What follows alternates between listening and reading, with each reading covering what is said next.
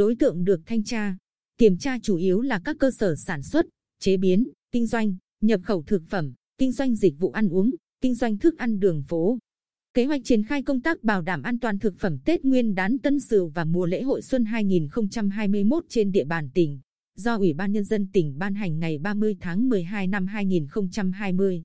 Yêu cầu từ nay đến hết ngày 12 tháng 3 năm 2021, cùng với đẩy mạnh công tác tuyên truyền, các cơ quan chức năng tỉnh sẽ tập trung thanh tra, kiểm tra công tác quản lý về an toàn thực phẩm. Cấp tỉnh sẽ tổ chức 3 đoàn thanh tra liên ngành an toàn thực phẩm. Theo ông Nguyễn Văn Trung, Phó Giám đốc Sở Y tế, cơ quan thường trực ban chỉ đạo liên ngành tỉnh về an toàn thực phẩm.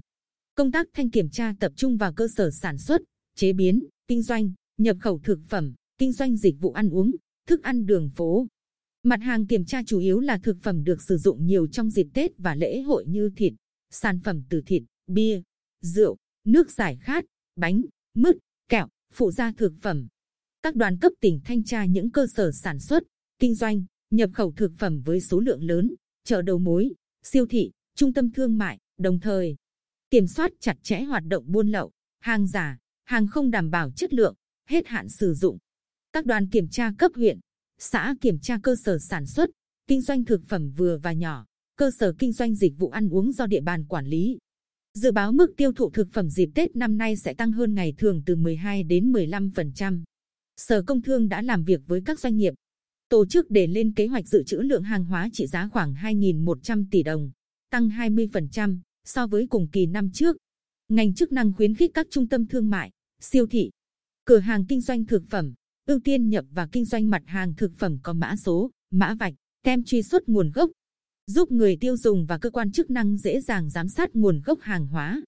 Theo ông Trần Đức Tiến, Cục trưởng Cục Quản lý Thị trường Bình Định, thị trường thực phẩm đã bắt đầu sôi động để chuẩn bị cho mùa lễ, Tết. Nhu cầu tiêu thụ thực phẩm tăng cao cũng kéo theo nhiều nguy cơ gây mất an toàn. Hoạt động vận chuyển, kinh doanh thực phẩm nhập lậu, kém chất lượng diễn biến phức tạp với nhiều thủ đoạn tinh vi, đáng lo ngại là thực phẩm tươi sống không rõ nguồn gốc. Cục Quản lý Thị trường đã chủ động phân công cán bộ công chức quản lý địa bàn, lĩnh vực nắm bắt diễn biến thị trường, cung cầu, giá cả các mặt hàng có nhu cầu tiêu dùng cao trong dịp Tết. Những ngày cuối năm 2020, lực lượng quản lý thị trường tỉnh đã kiểm tra, kiểm soát, phát hiện, xử lý lượng lớn thực phẩm phục vụ Tết và hàng tiêu dùng lưu thông thị trường nhưng không có hóa đơn chứng từ, vi phạm nhãn hàng hóa.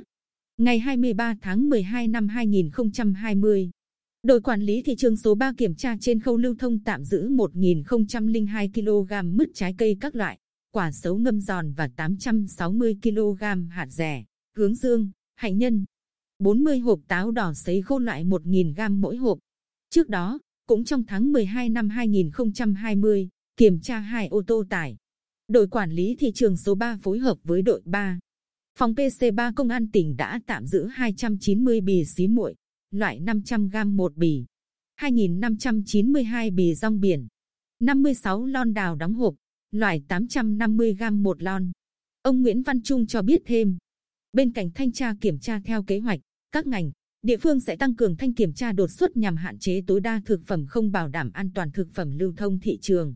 Xử lý kiên quyết vi phạm, cung cấp thông tin trên phương tiện thông tin đại chúng để người dân biết. Ban chỉ đạo liên ngành tỉnh về an toàn thực phẩm tiếp tục đẩy mạnh tuyên truyền các quy định pháp luật về an toàn thực phẩm. Hành vi bị cấm trong sản xuất, kinh doanh thực phẩm, xử phạt vi phạm an toàn thực phẩm nhằm nâng cao ý thức cho tổ chức, cá nhân sản xuất, kinh doanh phân phối thực phẩm cũng như trang bị kiến thức cho người dân để tự bảo vệ mình.